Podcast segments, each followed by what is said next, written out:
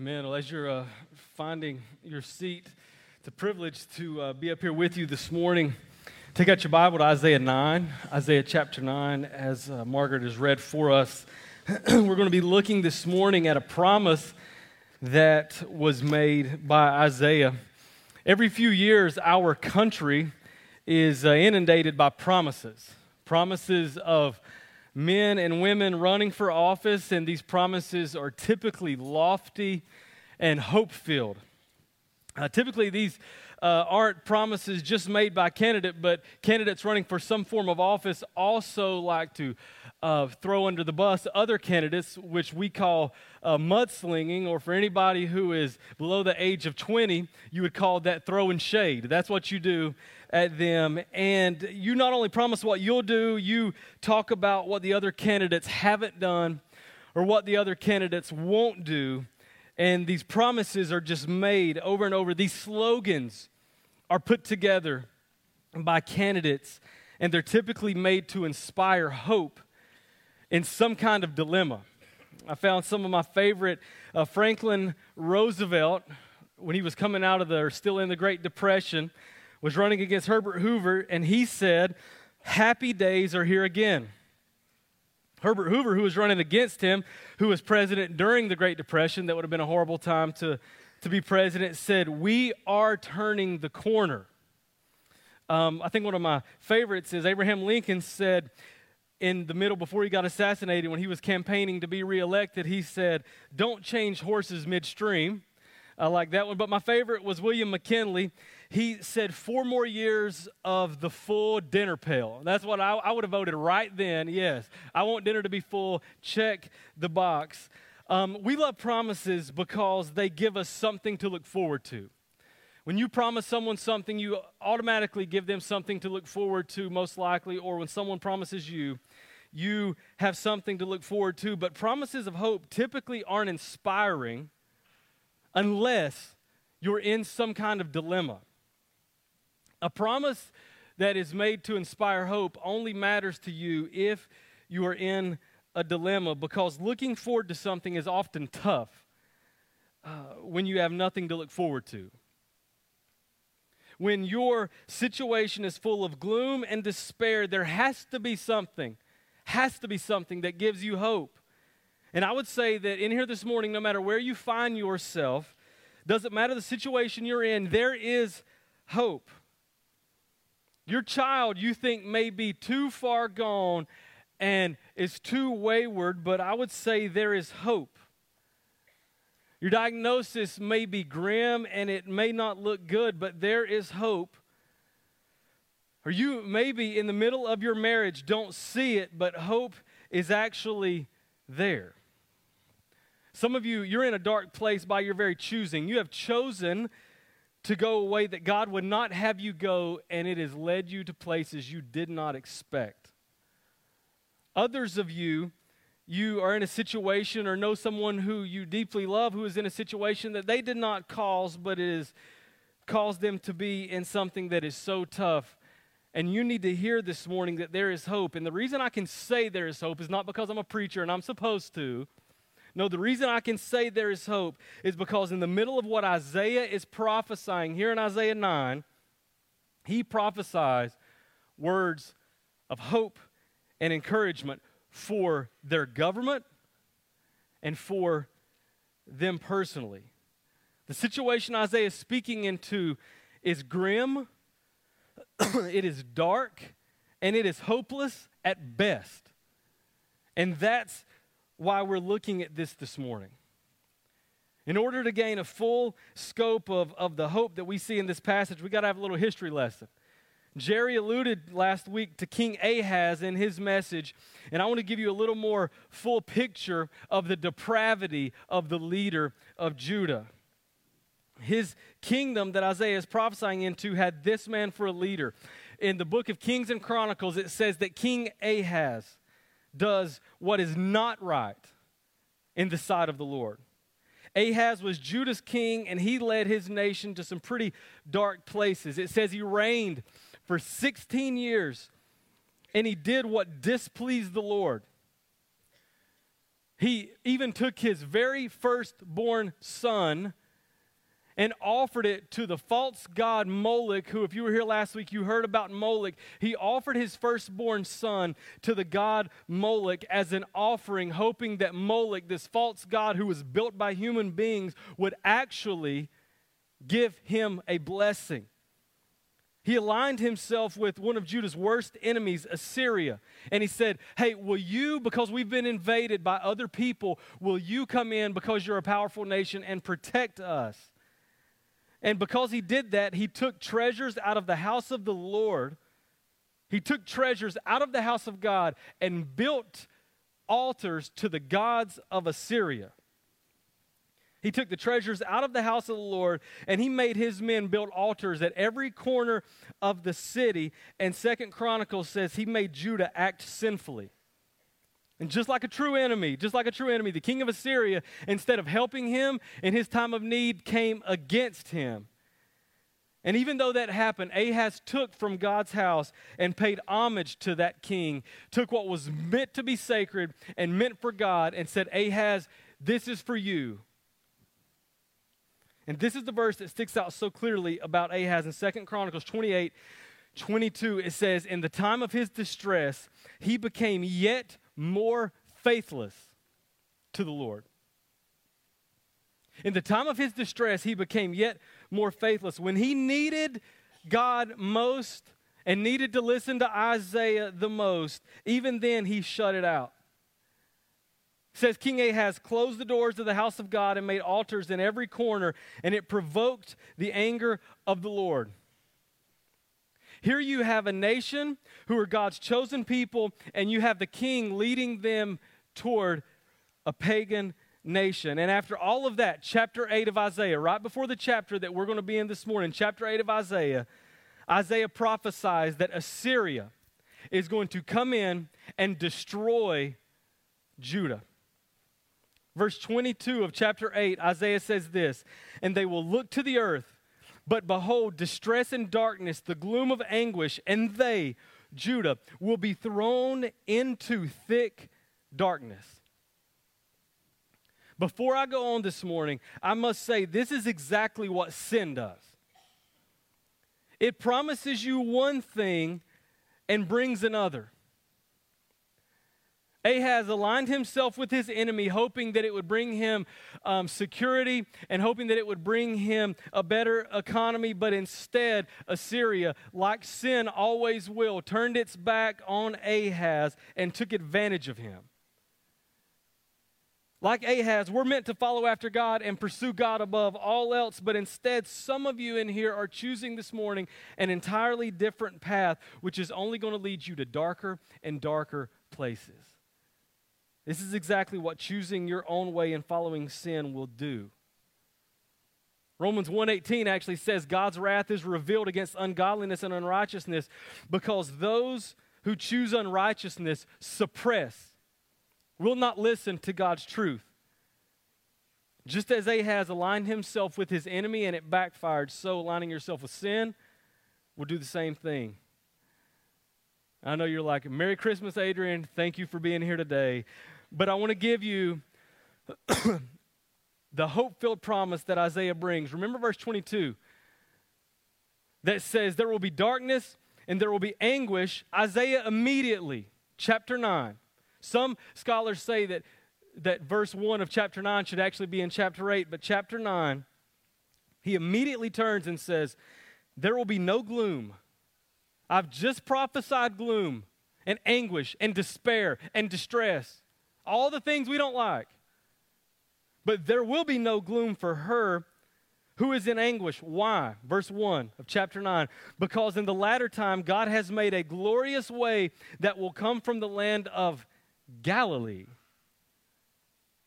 A glorious way from the land of Galilee by the sea. And one who is to come, verse 6, tells us it is a child to be born.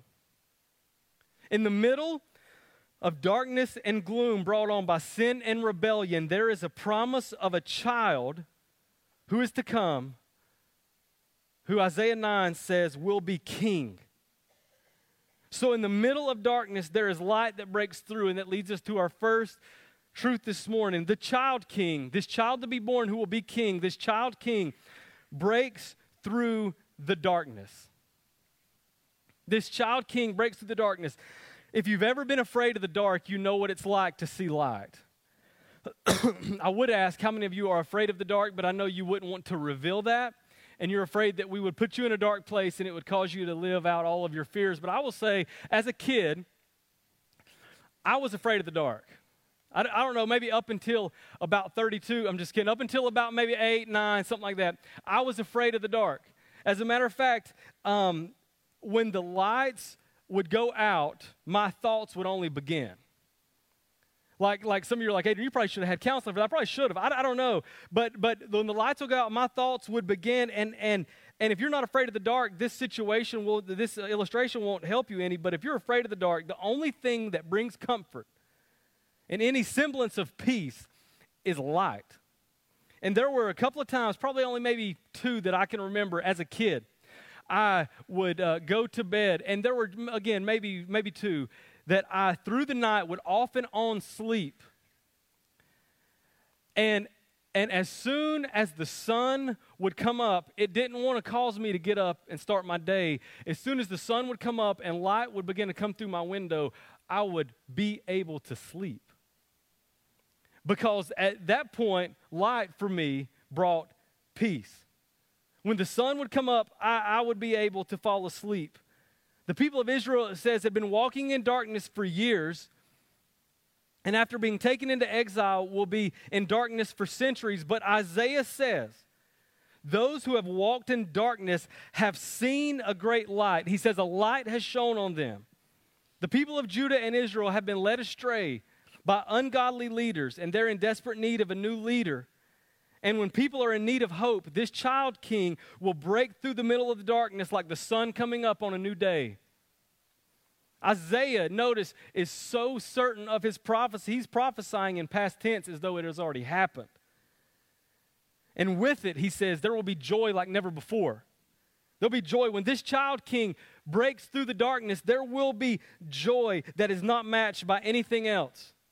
Think winning the Super Bowl, winning the national championship, winning something that's great. There will be joy that is infinitely greater than that.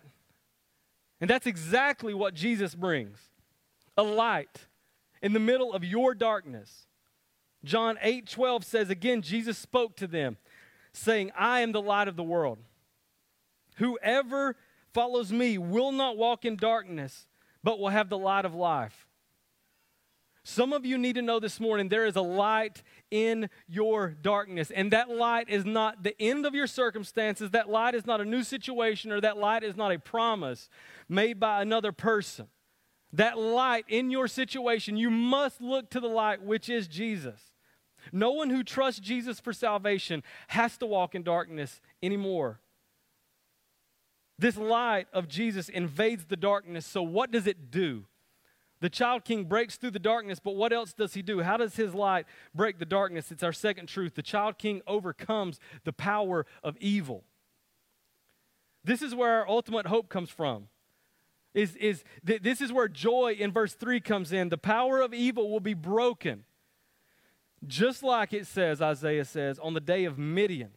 So, what is that day, the day of Midian? And we have to go all the way back to Judges chapter 6, Judges 6 and 7. Midian is oppressing Israel. And Midian is a, is, is, is a large nation oppressing Israel. And God calls Gideon, this little fella, God calls Gideon, who is actually hiding out from the Midianites, God calls him to lead an army against Midian. Well, Gideon's like, you know what? God, this ain't for me. You can actually see I'm hiding from them right now. I'm not leading an army. And he says, if you want me to lead an army, then, then let me test if this word is really from you. So he does a few tests to see, God, is this really from you that you want me, little Gideon, to lead this army against this great nation, Midian? Does a few tests and finally says, God, I'll do whatever you ask. So Gideon has an army of 32,000 men. And God says, Gideon, I, I have something I need to tell you. That army over there, the Midian army, they, they're over 100,000 strong. And you have 32,000 men, and that's just too many. So if you're like, if, if Gideon is anything like me, you're like, no, God, I know you're supposed to be perfect, but I think you're wrong. You know, that, that's, that's not right. He says, no, no, you have too many men. So here's what I want you to do, Gideon. Here's all I want to ask you to do. I want you to call your army together and have them raise their hand if they're scared.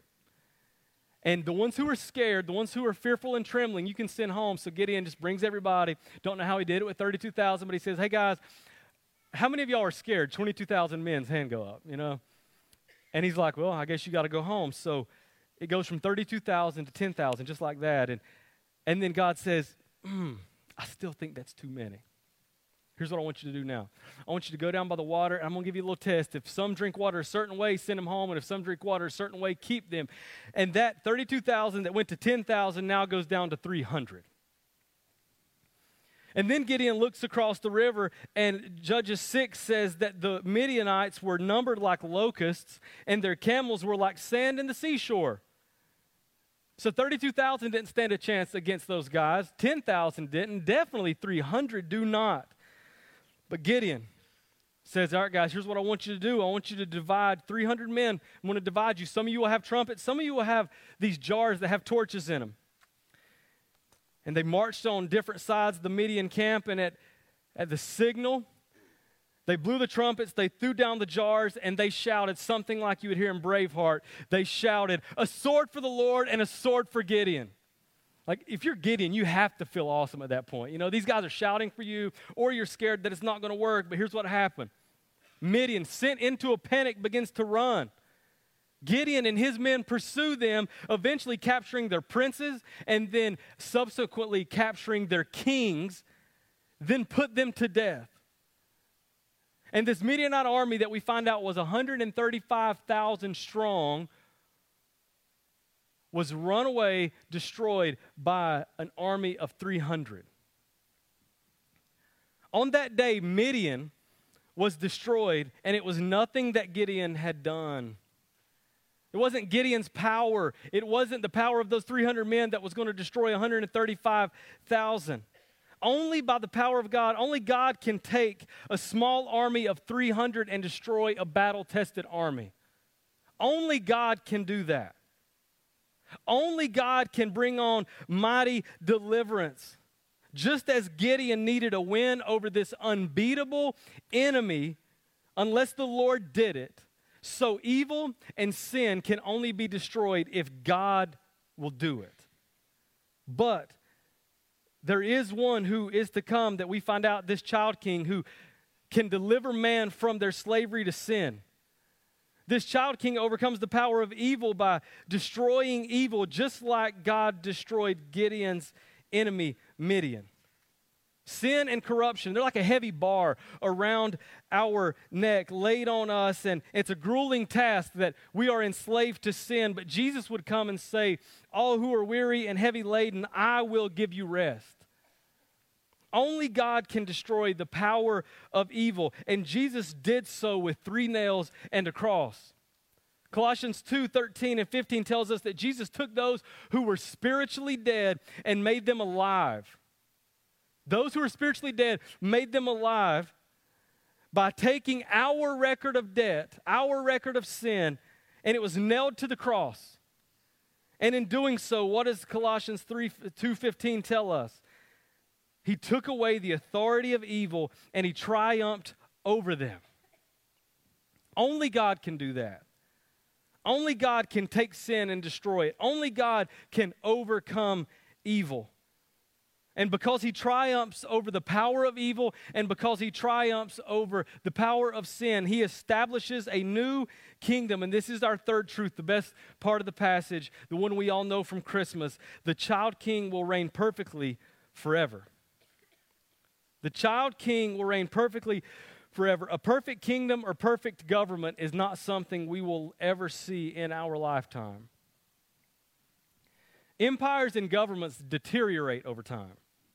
The greatest government probably ever established was the Roman Empire. It, it, it brought about new reforms that the world had never seen, and only a few nations since have been as good or, or better than the Roman Empire. But what made them the greatest? They lasted right around 500 years.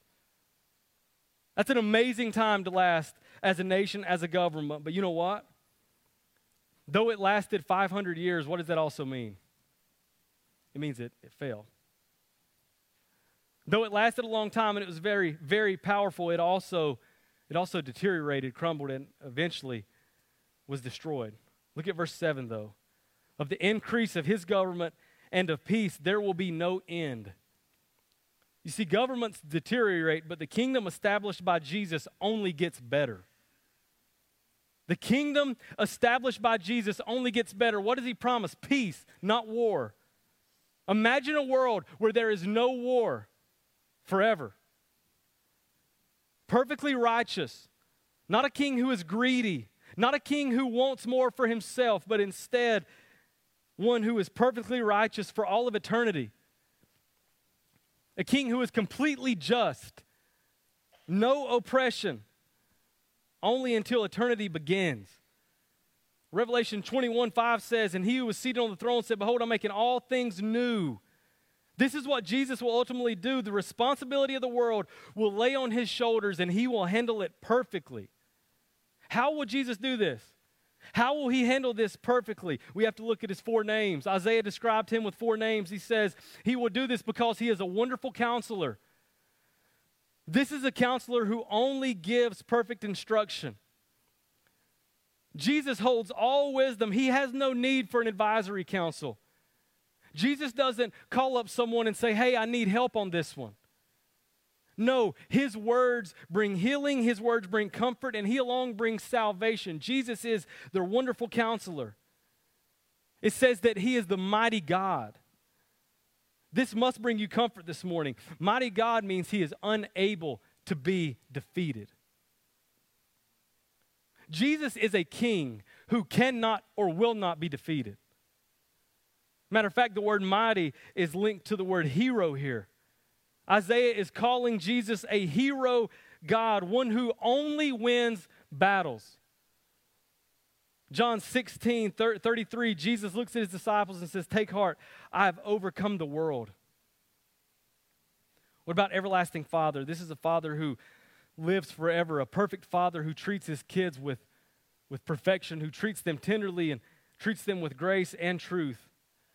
And then my absolute favorite, it says, Prince of Peace. This is a ruler who removes all instability. Jesus brings the end of instability. Right? In, in the middle of impending war, there will be a Prince of Peace. Peace doesn't come just because war ends, peace comes because of the removal of what causes war, which is sin. Jesus brings the end of instability. Imagine with me for a moment a world where instability has no place in relationships.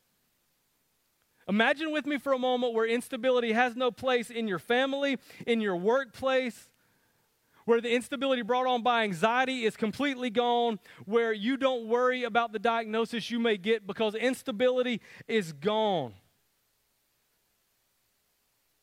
Jesus is the Prince of Peace. So, don't you think if this child king can handle the responsibility laid on him by the world, he can handle whatever it is you take to him now?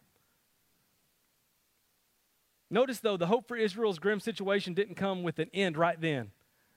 It would have been amazing for, for Judah at Isaiah 9 7 if all bad things had ended. But guess what? In the middle of what Isaiah is prophesying about Jesus, who's still king? Ahaz? Assyria still came in and took over, and they would eventually go into exile. The hope came not in the end of the situation that they were in, the hope came in knowing that that wasn't the end. Hope for the people of Judah and hope for us comes knowing that our situation will not last forever.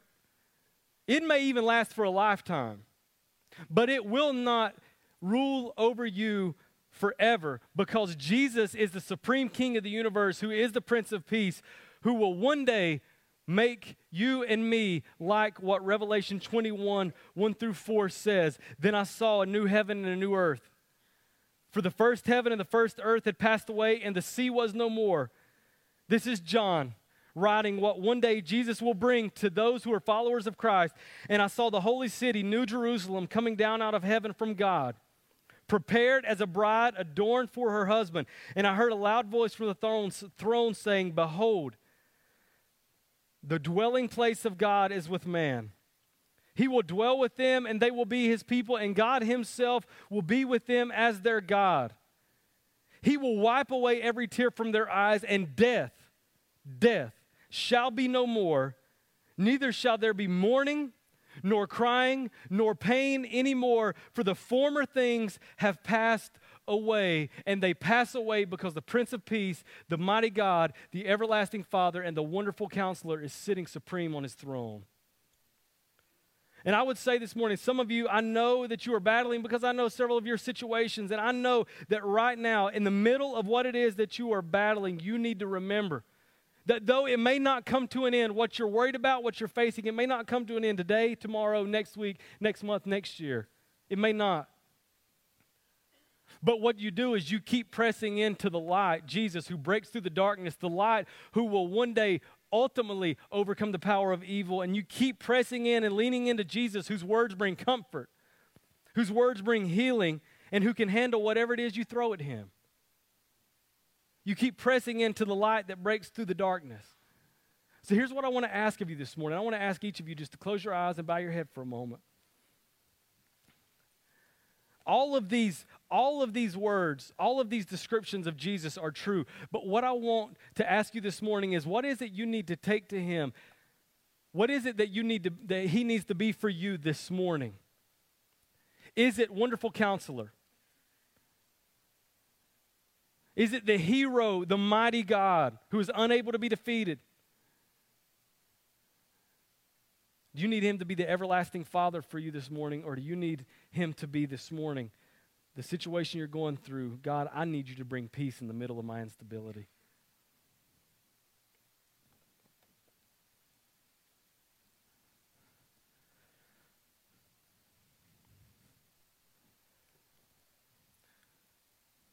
Lord, we come before you right now.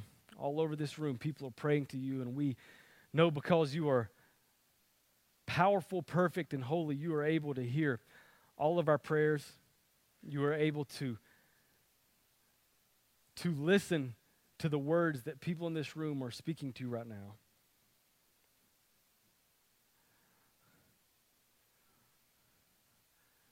Lord, we live in a world full of empty promises. We live in a world full of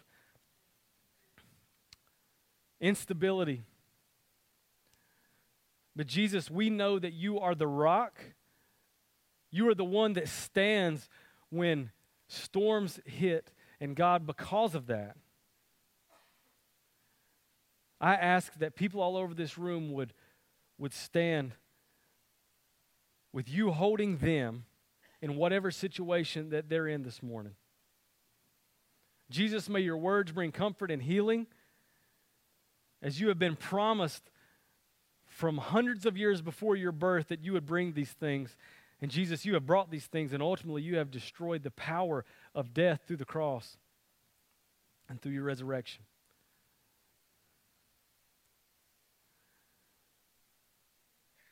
May we be encouraged and have comfort and hope knowing that you are the mighty God who is unable to be defeated. And though we're going to see wins and losses in our lives, there will be a day when you have destroyed all evil, when you have taken away all pain, when you have dealt with all sin. And Jesus, we look forward to that day.